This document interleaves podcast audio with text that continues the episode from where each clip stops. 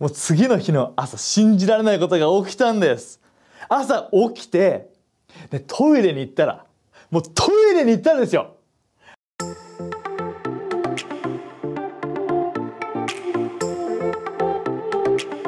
皆さんこんにちは。ライハース東京のたすけです。ヘルシーシンキングへようこそ。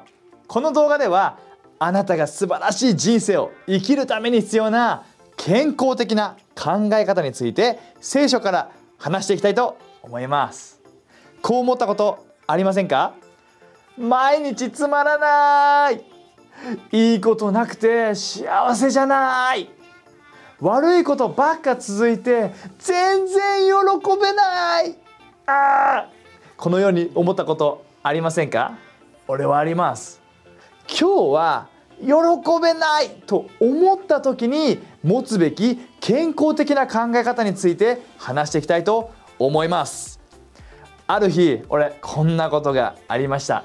電車に乗って家に帰っていて最寄り駅に着いてで家に帰ってた途中に自分の財布がないことに気づいたんです。もう財布がないって気づいた時にみんなどうしますか？あなたどうしますか？俺はもうすぐにもうまあもうすぐ電話をしなきゃって言って駅の駅に電話して「落ちてませんでしたか?」って「あの電車の中見てもらっていいですか?」って言って「あじゃあ折り返し電話します」ってああそうですか。あ分かりました」って言って。またあの今日一日行ったお店とかに電話して「すいませんこういう携帯あじゃあ財布落ちてませんでした?」とか。言って「ないですね」あないか」って言って。あの「じゃあとりあえず連絡待ちます」って感じでもうめっちゃ探したんです。でもうほんとショックでも財布カード類あるしもう健康保険証とかあるしもういろいろまた手続きするの大変じゃ。んああ。でそしてその日ね午後からもう夜までずっと財布探したり電話したりってなってたんです。もうその瞬間にもう気分ダウンだったんです。ああ。もうしょうがないからもう今日は寝ようって。そして寝てなんと次の朝すごいことが起きたんです。もう次の日の朝信じられないことが起きたんです。朝起きてでトイレに行ったらもうトイレに行ったんですよ。iPhone 水没させたんです。次の日の朝 iPhone 水没させたんです。財布なくして後のすぐ次の朝 iPhone 水没。もうあやばいと思ってあのすぐに電源つけようとしてもつかなくてで中の水を取ろうとも振ってももう水出なくてでもう中の水を乾かそうとドライヤーバーってやっても全然復活しなくてもう終わったね、そして妻の香りに iPhone 水没させた時の対処法を調べてって言ったら振るのダメ。で電源つけようとするのダメ。ドライヤーダメ。でもでも完全に死なせてしまったんです。やっちまったんです。もう財布なくて iPhone ない。もうもう大変っつって。その瞬間俺もうマジでもテンションがうわーってなったんだけどもある意味全てを失った気分。そんな中で心の中で何か気づいたことがあったんです。iPhone ない財布ない状況最悪。だけど神様が一緒にいてくれるって。神様はこんな時も一緒にいてくれるって。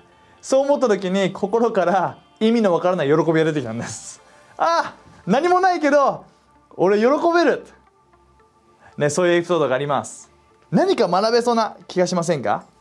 俺たちを周りの状況によって気分が上下したり幸せ幸せじゃないと思ったりするけど喜びは内側から湧き上がってきたんです。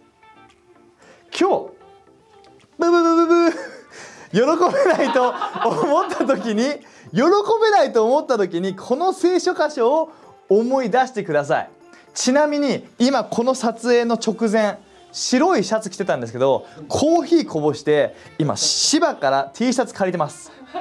最悪です。でも喜べるんです。喜べないと思った時にこの聖書箇所を思い出してください。ハバククの3の17から18イチジクの木が全滅して花も実もつけずオリーブの木も実りがなく畑が荒れたままであっても羊の群れが野で死に牛小屋が空っぽでも。最悪ですね。でも私は主を喜びます。私を救ってくださる神のおかげで私は幸せです。うおめちゃめちゃ力強い聖書箇所です。喜べないと思った時にもう俺たちが持つべき健康的な考え方は喜びは周りの状況からではなく神様の存在から来る。もう一度言うよ。